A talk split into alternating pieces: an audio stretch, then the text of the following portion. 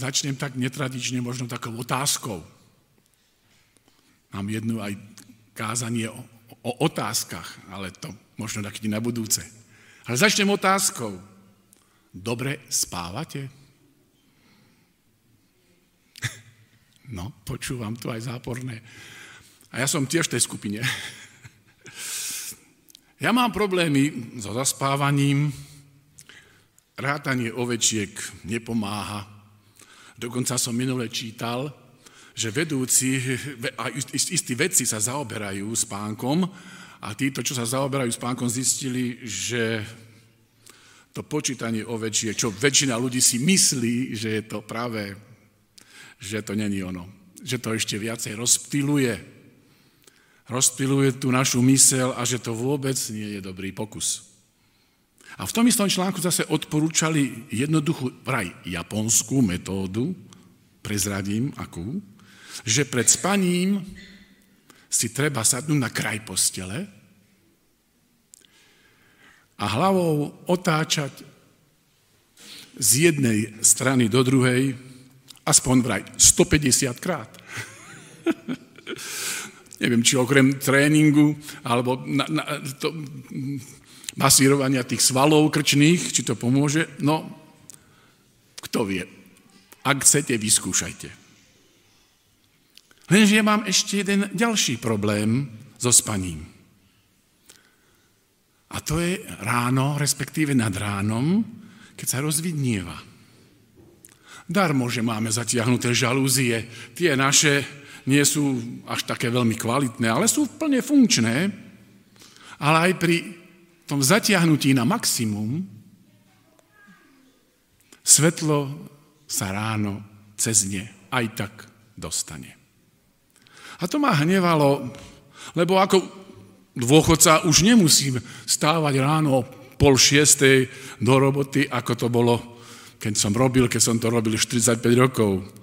Môžem a aj chcem si pospať trošku dlhšie. A to svetlo mi dosť v tom prekážalo. A potom som našiel jedno riešenie úplne jednoduché, určite ste to aj videli, aj poznáte to aj vy. Aby som to svetlo trochu prekabátil, tak mi kúpili tú masku na spanie, ktorú používajú ľudia okrem iného aj v dopravných prostriedkoch, v lietadlách, ste to videli vo vlákoch, keď si chcú tam po tej počasnej cesty zdriemnúť, tak si to jednoducho založia, tú masku na oči. A zrazu, keď si to založím, ocitnem sa znova ako uprostred noci. Tma. Nevidím žiadne svetlo, proste nič. Niekedy ju používam aj pri poobedňajšom šlofíku, aby som mal pokoj so svetlom. A keď potom, keď ju dávam dole, tú masku, tma z mojich očí ide v tom okamihu preč. Všetko okolo mňa môžem vnímať jasne. Možno si poviete, čo nám to, takéto banality vykladáš, veď to všetci dobre pomá- poznáme, čo na tom také je zaujímavé. Viete, tento prípad a príklad z môjho života bežného a možno aj z niektorého z vášho, ma napadol v súvislosti s našim dnešným príbehom, ktorý chcem spolu dnes s vami študovať. V tomto príbehu budeme študovať deviatu kapitolu v Evanjeliu Jánovom. Viete, že kapitoly majú svoje názvy a tá dnešná deviata kapitola v Evanjeliu Jánovom má nadpis Uzdravenie slepého od narodenia. Inak v Evanjeliách všetkých štyroch je viacero miest, kde Ježiš uzdravuje slepých ľudí. Není toto jediné miesto. Už Matúš, Matúš uzdravuje dvoch slepcov. V deviatej kapitole môžete si pozrieť, tam na neho kričali Ježišu, uzdrav nás, Ježišu, syn Dávidov, ho oslavovali. Potom Marek vo ôsmej kapitole v Bethsaide uzdravuje slepca. Dokonca ten, tam je zaujímavosť tá, čo píše Marek, že tohto slepca pán Ježiš neuzdravil na jedenkrát. Respektíve potreboval dva pokusy, ako keby. Keď, ho, keď mu potreboval slenami oči tomu slepcovi, čo píše Marek, tak keď sa ho pýtal, vidíš, čo on povedal? vidím ľudí ako stromy. Len tak ich nejako nejasne. Tak potom, potom ešte raz sa ho dotkol tých očí a potom už videl ten slepec. Áno, takže toto, toto, je, toto je príbeh, ktorý opisuje Marek. Všetky tie príprahy sú iné, to nie sú to o tom istom, že aby sme si uvedomili aj, aj časové v tej, v tej postupnosti tých evanielí a tých príbehov, ako sa Ježišovi deje, aj v tej harmonii tých príbehov je to takto zrodené. Potom je ten, potom je ten Jánov, ktorý budeme študovať v deviatej kapitoli tohto príbehu slepého od narodenia a potom ešte za ním Ježiš uzdravuje slepého Bartimea. To je Lukáš píše o tom v dvadsiatej kapitole, Marek v desiatej a Lukáš v osemnástej Tu, tu je jediný slepý, ktorý vieme jeho meno, že Bartimeus. A bolo to pri Jerichu, sa to udialo, toto uzdravenie. A o tomto uzdravení píšu všetci traja, okrem Jána, píšu všetci traja evangelisti, aj Matúš, aj Marek, aj Lukáš. Uzdravenie slepého Bartimea, tak to bolo pri bránach Jericha. Takže toto sú také miesta, ktoré som vám vypichol zo všetkých evanjelií o uzdravenie slepých ľudí. Ale my sa budeme dnes zaoberať tým tretím uzdravením v poradí a to je to, ktoré napísal Ján v deviatej kapitoli. Takže ak chcete sledovať spolu so mňou, tak si nalistujte Jána deviatu kapitolu a môžeme spoločne sa do toho pustiť. Málo kto z nás vidiacich si vie plne predstaviť, čo je to za život nevidieť od narodenia. Narodiť sa ako slepý, nevidieť východ slnka, zelenú trávu, rozkvitnutú lúku, hlavne na jar, stromy obsypané kvetmi, nevnímať tú rozmanitosť farieb, či všetkého, čo je okolo nás. Proste nič. Iba všade, iba tma, poťažne, nejaké matné šero. Asi si vieme veľmi ťažko predstaviť, ako sa žije s takýmto handicapom. A tak čítajme prvé dva verše v tej deviatej kapitole toho Jánovho evanjelia. Ako šiel, to znamená Ježiš, zbadal človeka slepého od narodenia. Jeho učeníci sa ho pýtali, rabi, Kto zhrešil, kto zhrešil, že sa narodil slepý? Čítali sme, že Ježiš zbadal tohto slepého človeka. Vyzerá to, ako keby ho nikto iný nevidel. Ježišovi učeníci ho tiež zaregistrovali, ale v ich mysliach kontrolka pomôcť slepému žobrákovi nezablikala. Preto ako typickí Židia neriešili, ako mu pomôcť, či už fyzicky, alebo materiálne, veď to bol žobrák. Čo mohol slepý človek v tej dobe iné robiť, ako žobrať? A ako sme čítali Ježišových učeníkov, zaujímalo hlavne, prečo sa mu to stalo. Ježišovi učeníci ako keby si nepamätali, koľko zázrakov uzdravenia Ježiš to vtedy urobil, boli pri nich svedkami, boli priamo prítomní. Ale nie. Oni neriešili uzdravenie, oni riešili teológiu. V tom verši druhom sme čítali Rabi, kto zhrešil, že sa narodil slepý? On či jeho rodičia? Oni ako keby v ňom nevideli ľudskú bytosť, ale iba objekt na diskuziu s Ježišom. A tu ma napadá, bratia a sestry, aby sme aj možno my v našom postoji k dodržiavaniu našich zásad a viereučných bodov boli vnímaví a citliví aj na praktické prejavy pomoci jeden druhému či nášmu okoliu. Dajme pozor, aby sa striktné dodržiavanie toho všetkého nestalo hlavnou prioritou našou, bez ohľadu na to, čo si daná situácia práve vyžaduje. Čo však nevideli učeníci, videl Ježiš. Ježíš si toho žobrajúceho slepca všimol. Ježíš ho mal v tom svojom láskavom pozornom oku. A som presvedčený, bratia a sestry, že Ježíš má v tom svojom oku aj vás. Ani vy, ani ja.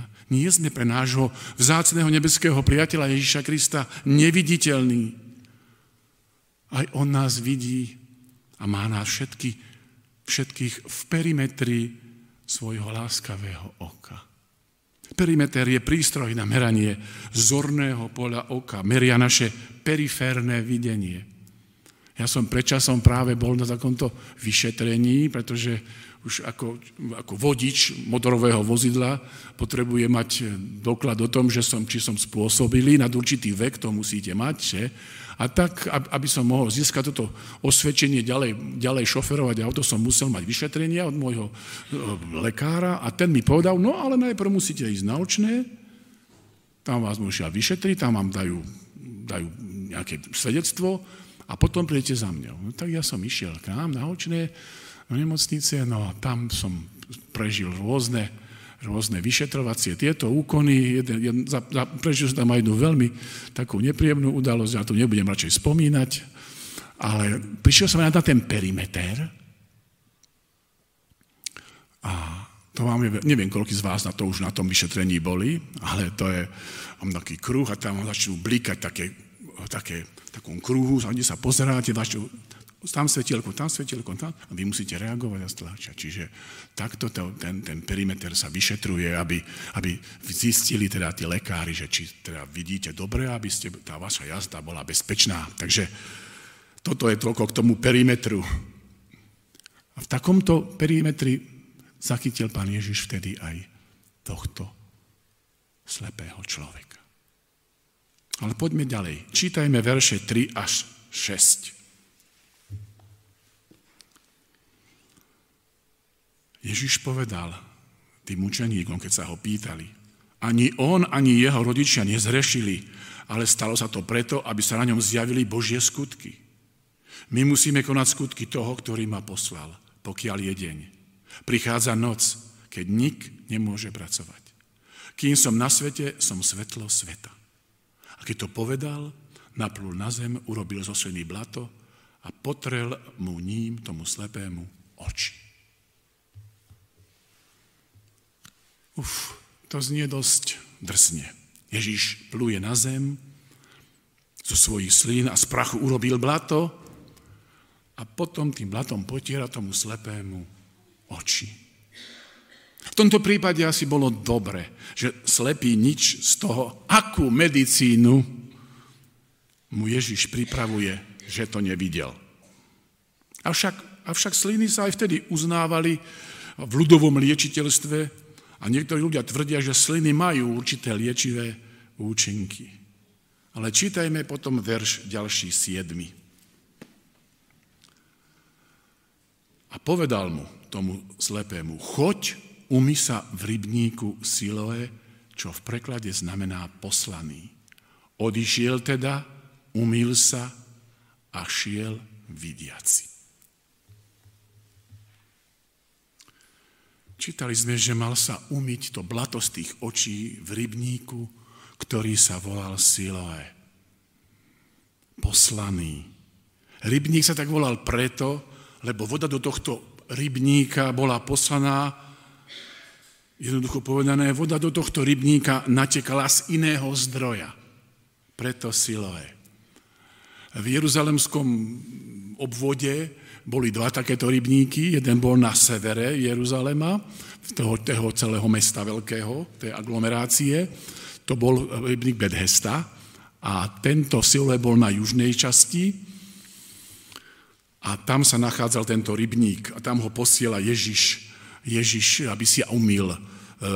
Rybník, tento bol, bol ešte starozmluvný, starý rybník, tento Siloe, a dal ho zlo, zhotoviť ešte starozmluvný král Chyschia. Chyschia začal kráľovať v Judsku v roku sedemsto pätnásť a kráľoval v Judsku dvadsaťdeväť rokov. A vtedajší robotníci kopali podzemný tunel, ktorým voda natiekla od prameňa za mestskými hradbami až do mesta. A tak si mohli ľudia chodiť po vodu bez obáv, že ich napadne niekto, nejaký nepriateľ. A tento privádzač vody zrejme fungoval až do Ježišovej doby a napájal už spomínaný rybník. K tomuto rybníku sa schádzalo tromi schodiskami vytesanými do skaly. A každé schodisko pozostávalo z piatich stupňov, čiže bolo to spolu pätnásť schodíkov. Bolo to celkom dosť. Preto zísť dole k vode toho rybníka nebola až taká ľahká vec ani pre zdravého človeka a niež to pre slepého. Náš slepý to však určite pomaly zvládol a zišiel dolu k vode. Keď ucítil vodu, zohol sa k nej a začal si umývať svoje oči blatom, zalepené oči aj tvár. A v tom zažil niečo neskutočné, neuveriteľné, nádherné. Zradu tma, v ktorej bol zahálený celý svoj život, celý svoj doterajší život, bola preč. Tak zhruba, tak, ako keď som vám spomínal tú moju očianku, keď si ho dám dole z tých očí, áno, tma je preč a odrazu je všetko iné, nové. On videl všetko doposiaľ nezažité, čo vniklo do jeho očí. A to bolo svetlo. Bola to akási nová žiara, akási nová nádej, ktorá začínala naplňať tohto bezbraného žobráka, ktorý dovtedy nič iné ako žobranie sa nezmohol. Tento prienik svetla a schopnosť vidieť a vnímať už teraz svojim zrakom všetko okolo seba. Bolo to pre tohto človeka určite neopísateľným zážitkom. Nebeské svetlo s veľkým S, o ktorom sme čítali v tom piatom verši, prinieslo skutočné svetlo do očí tohto žobráka, ktorý bol slepý od narodenia. Nevieme si asi dobre predstaviť, čo sa v jeho vnútri vtedy odohrávalo. Keď na hladine rybníka uvidel prvýkrát trblietať sa svoju tvár, svoje dlane. Keď pozrel hore a videl postavy ľudí okolo seba. Proste v tom okamihu začal vidieť. Bez okuliarov, bez kontaktných šošoviek, bez akýchkoľvek dioptrií. On videl vtedy všetko naplno. A čítali sme potom, že náš už vidiaci, lebo jeho meno nepoznáme, odchádza. Uzdravený muž, muž, ktorý odchádza, toho veľa nevedel, čo sa dovtedy v jeho okolí udialo. Nevedel nič o Ježišovom počatí, či narodení. Nevedel toho veľa ani, čo všetko Ježiš dovtedy urobil. Náš vidiaci človečik však ale vedel jedno. Čítajme od verša ôsmeho po jedenásteho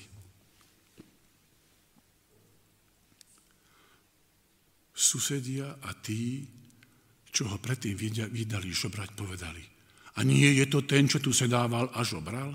Jedni v rade verili: je to on. Druhí hovorili: nie je, ale je mu podobný. A on sám povedal: ja som to. Opýtali sa ho teda: ako to, že sa ti otvorili oči? A on povedal: človek menom Ježiš urobil blato, potrel mi oči a povedal: choď k Siloe a umyj sa. Šiel som teda a keď som sa umyl, začal som vidieť. Náš uzdravený nezískal zrak za zásluhy alebo nejakou náhodou. Stalo sa to preto, lebo dôveroval a poslúchol toho, ktorý bol poslaný, aby slepým otváral oči.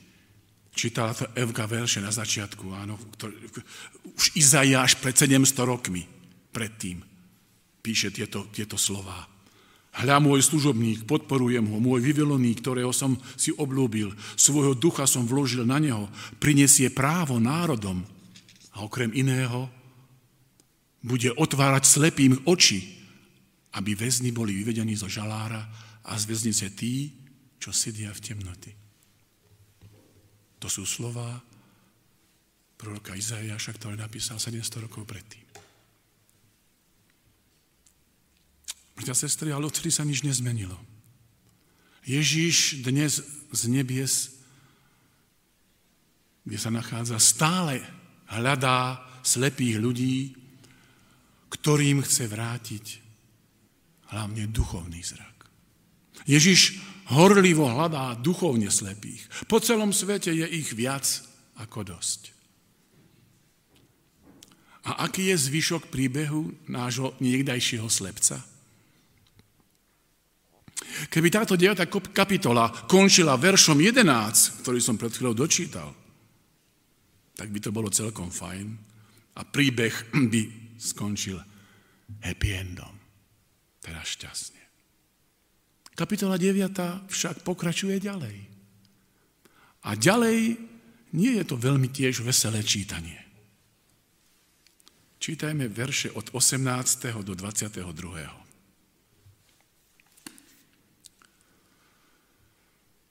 Židia však neverili, že bol slepý, až začal vidieť, kým nezavolali jeho rodičov. Opýtali sa ich, je toto ten váš syn, o ktorom hovoríte, že sa narodil slepý? Ako to, že teraz vidí? Jeho rodičia odpovedali, vieme, že toto je náš syn a že sa narodil slepý, ale nevieme, ako to, že teraz vidí. A nevieme ani to, kto mu otvoril oči. Jeho sa opýtate. Má svoje roky, sám bude hovoriť o sebe. Židia to hovorili preto, lebo sa báli Židov. Židia sa totiž dohodli, že každého, kto by vyznával Ježiša ako Mesiáša, že ho vylúčia zo synagógy.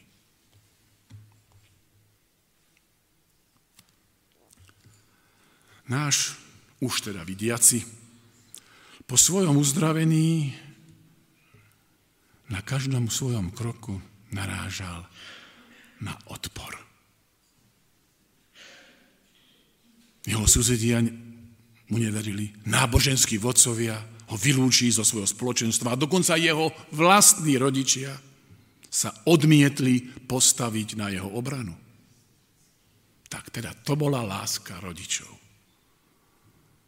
k svojmu synovi, k synovi, ktorého vlastne oni priviedli na svet, ako slepého. Doterajší život prežil ako slepý žobrák a teraz, keď sa s ním mohli tešiť, že konečne riadne vidí toto. Čo sme to čítali? Tam sa syna opýtajte, veď je dospelý, my nič, my muzikanti, my sme Švajčiarsko.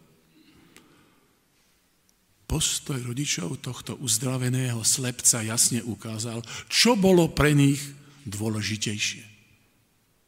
Im viac záležalo na tom, aby ich náhodou nevylúčili zo spoločenstva synagógy, ako na tom, aby ukázali všetkým svoju lásku k ich synovi. Bolo to veľmi smutné. Tento chudák najprv nevidel vôbec nič, iba tmu, a potom, po Ježišovom uzdravení, nevidel nič iné, iba odpor. Ale ukázalo sa, že nebol jediným slepcom v Jeruzaleme.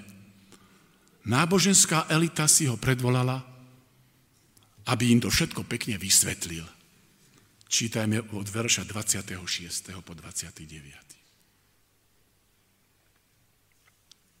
A spýtali sa ho, čo ti urobil? Ako ti otvoril oči? Povedal im, už som vám to povedal a nepočúvali ste. Prečo to chcete počuť znova? Chcete sa azda aj vystať jeho učeníkmi? Vynadali mu a povedali, ty si jeho učeník, my sme Mojžišovi učeníci. My vieme, že s Mojžišom hovoril Boh, ale o tomto nevieme ani odkiaľ je. Tak tomu sa povie duchovná slepota. Oni mali pred sebou svedka Ježišovho zázraku a oni vôbec nevedeli, kto je ten, čo zázrak vykonal. Prečo?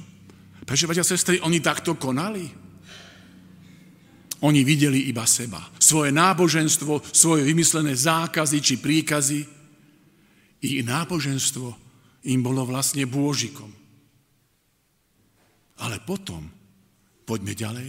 Dostávajú farizeju studenú sprchu v úplne logickom zhodnotení toho, čo sa stalo z úst toho jednoduchého človeka.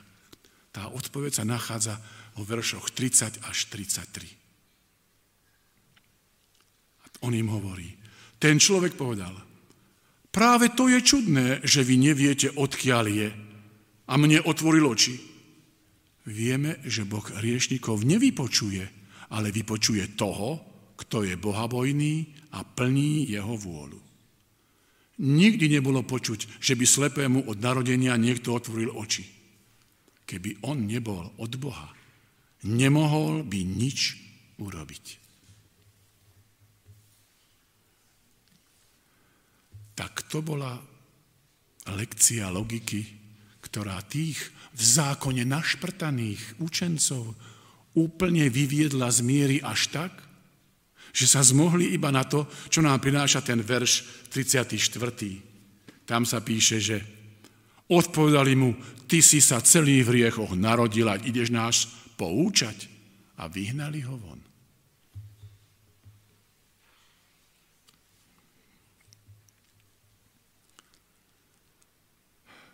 Kto boli vlastne títo slepci v tomto príbehu? Charles Spurgeon raz povedal, citujem, to, čo Krista brzdí, nie je naša malosť, ale naša veľkosť. To, čo mu bráni konať, nie je naša slabosť, ale naša sila. To, čo mu prekáža, nie je naša temnota, ale naše zdanlivé svetlo. A myslím, že koniec citátu. A myslím si, že tento citát presne naplňali aj tí, títo náboženskí, nazvem ich, exoti. Ale bol tam ešte Ježiš. Preto čítajme verše od tridsaťpäť do tridsaťdeväť. Keď sa Ježiš dopočul, že ho vyhodili, vyhľadal ho a povedal mu, ty veríš v Syna človeka? A ten mu povedal, kto je to, Pane, aby som uveril? Ježiš mu odpovedal, už si ho videl, to je ten, čo sa s tebou rozpráva. A on povedal, verím, Pane, a klaňal sa mu. Tu Ježiš povedal, súdiť som prišiel na tento svet, aby tí, čo nevidia, videli a tí, čo vidia, oslepli. Keď sa Ježiš dozvedel,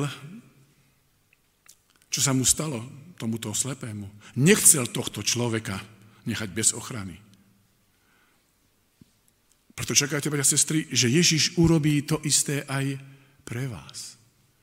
Tým, čo v neho verial, slúbil v tej ďalšej kapitole v desiatej, nik mi ich nevytrhne z ruky, vo verši dvadsiatom ôsmom. Bratia a sestry, vaše okolie vás môže odmietnúť. Vaša rodina vás môže sa vás zriecť. Predstavitelia cirkvi vás môžu prehliadať.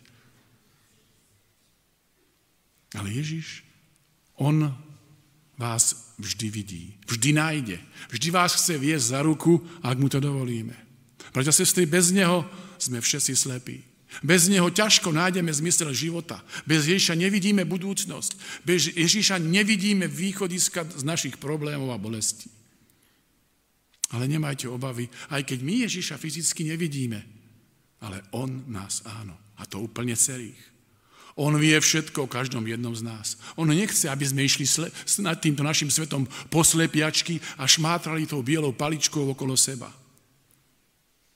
Ježiš chce, aby sme vedeli, prečo sme tu na tejto zemi a kam smerujeme. Ježišovi na našom zraku záleží. A urobí všetko preto, aby nám pomohol dobre vidieť.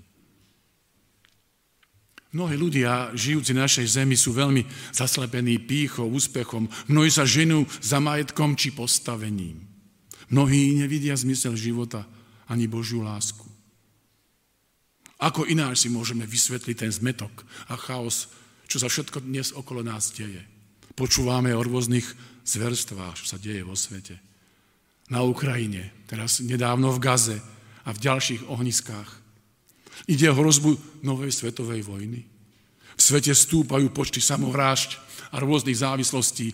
A vďaka dva roky zdúriacej epidémie covidu, ktorá žiaľ, je už konečne za nami, veľmi zúfale správy sme počuli z čínskeho Šanghaja, kde mali po, tým, po tom všetkom, by sme tu už mali skoro pokoj a tam to znova vypuklo a v Šanghaji mali absolútny lockdown. To znamená, museli byť doma. Všetci v bytoch. A keď boli tak doma v tom Šanghaji všetci zavretí, domovín doručovali balíčky s jedlom, ktoré ale v žiadnom prípade nestačili, aby sa najedli. A to oni trpeli hladom. A preto títo ľudia prakticky ako keby v mŕtvom meste sa spojili. Neviem, či, či, či, či, či ste to zaregistrovali. A aspoň krikom či revom vo večerných hodinách z okien svojich bytov dávali vláde a mocným najavo svoj nesúhlas s danou situáciou. Sme síce obklopení, bratia a sestry, vyspelou technikou dvadsiateho prvého storočia. Máme smartfóny, máme už dokonca umelú inteligenciu a podobne. Ale napriek tomu všetkému ľudia sa navzájom zabíjajú zbraňami, či aj sami seba drogovými závislostiami. Ako keby miliónom ľudí na našej planéte neslúžil zrak. Preto aj apoštol Pavel o tom píše, a to v druhom Korintianom štvrtom verši. druhom Korintianom štvrtý verš a tam budem čítať tretí a štvrtý verš. druhá Korintianom štvrtá kapitola, tretí a štvrtý verš. Ak je naše evanjelium, ak aj naše evanjelium je zahalené, je zahalené pre tých, ktorí hynú. V nich Boh s malým B tohto veku zatemnil mysle neveriacich, aby nevideli svetlo evanjelia o sláve Krista, ktorý je obrazom Boha. Áno, bratia a sestry, Boh tohto sveta, ten s malým B, nepriateľ spasenia, Satan, zatemňuje mysle mnohých ľudí, aby neprijali svetlo s veľkým S, ktorým je Ježiš Kristus a ktorým im chce všetkých zachrániť. A prišiel práve preto na tento svet, aby sa zachránil všetkých, ktorí ho príjmu. Asi väčšina z vás pozná jeden z najznámejších a najslávnejších mostov sveta. Ide o známy Golden Gate. Máte ho tam pekne zobrazený. Tento most sa nachádza v Spojených štátoch, v Kalifornii, pri nie menej známom meste San Francisco. Slovenský názov tohto mesta by bol Most cez zlatú bránu. Most Golden Gate je vysutý most z ocele, dlhý skoro tri a pol kilometra a prekliesňuje kalifornskú úžinu. Most Golden Gate spája mesto San Francisco na, na južnej strane s mestom Sansatilo na severnej strane tejto úžiny. Dominantou mosta je, vidíte, jeho typická oranžová farba a dve vysoké veže, ktoré sa týčia na oboch koncoch tohto mosta. Keď sa v roku devätnásť tridsaťtri začalo so stavbou tohto mosta, hlavného inžiniera tejto stavby trápilo, koľko robotníkov už pri stavbe tohto mosta zahynulo. A tak zaviedol dovtedy asi najprísnejšie bezpečnostné opatrenia, aby trošku eliminoval tento smutný stav. Robotníkov vybavil, my to dnes odborne hovoríme, hovoríme ó ó pé pé. Tí, čo ešte sú v procese pracovnom, vedia, čo je ó ó pé pé. Sú to ochranné pracovné prostriedky, ktoré pracujúcim aj dnes ešte aj v našich zemepisných šírkach slúžia k ochrane zdravia pri práci. Dáme tak, toto môžeme definovať. A preto títo pracovníci vtedy dostali na oči ochranné okuliare, aby ich chránili pred štiplavým morským vetrom, dostali krém na tvár, aby si tú pokožku mohli tam prednatierať a dostali tiež na ochranu hlavy príľby. Avšak tá štvrtá vec, Tá najúza, najúžasnejšia záchranná vec bola tá, že ten hlavný inžinier dal natiahnuť popod celú stavbu toho mosta záchrannú sieť. Behom ďalšej výstavby mosta do tejto záchrannej sieti spadlo až devätnásť robotníkov a všetci vyviazli bez väčšej újmy na zdraví.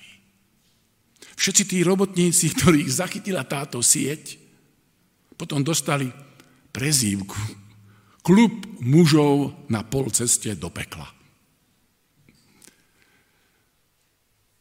Bratia, sestry, do podobnej záchrannej sieti padol aj náš dnešný uzdravený muž, ktorý sa narodil ako slepý. Bratia, sestry, dnešný svet potrebuje duchovného oftalmológa, doktora, očiara. Potrebujeme sa stretnúť s tým oftalmológom, ktorý neprehliadol slepého človeka pri ceste, pri rybníku Siloe. Čím dlhšie náš tento dnešný muž od rybníka v Siloe spoznával nový život s Ježišom, tým väčšiu dôveru mal v toho, ktorý ho uzdravil. A tak tento muž získal nielen telesný zrak, ale aj zrak duchovný. On spoznal Ježiša ako majstra a ako svojho pána, ako svojho záchrancu. Bratia a sestry, keď sa aj my budeme snažiť každý deň dať sa viesť tým Ježišom Kristom, budeme ho stále viac a viac hlbšie poznávať. A on nám potom bude môcť vyčistiť tie naše duchovné dioptrie. Veď on nám toho ešte toľko môže dať. Využíme túto Ježišovú ponuku, bratia a sestry. Myslím, že stojí za to. Amen.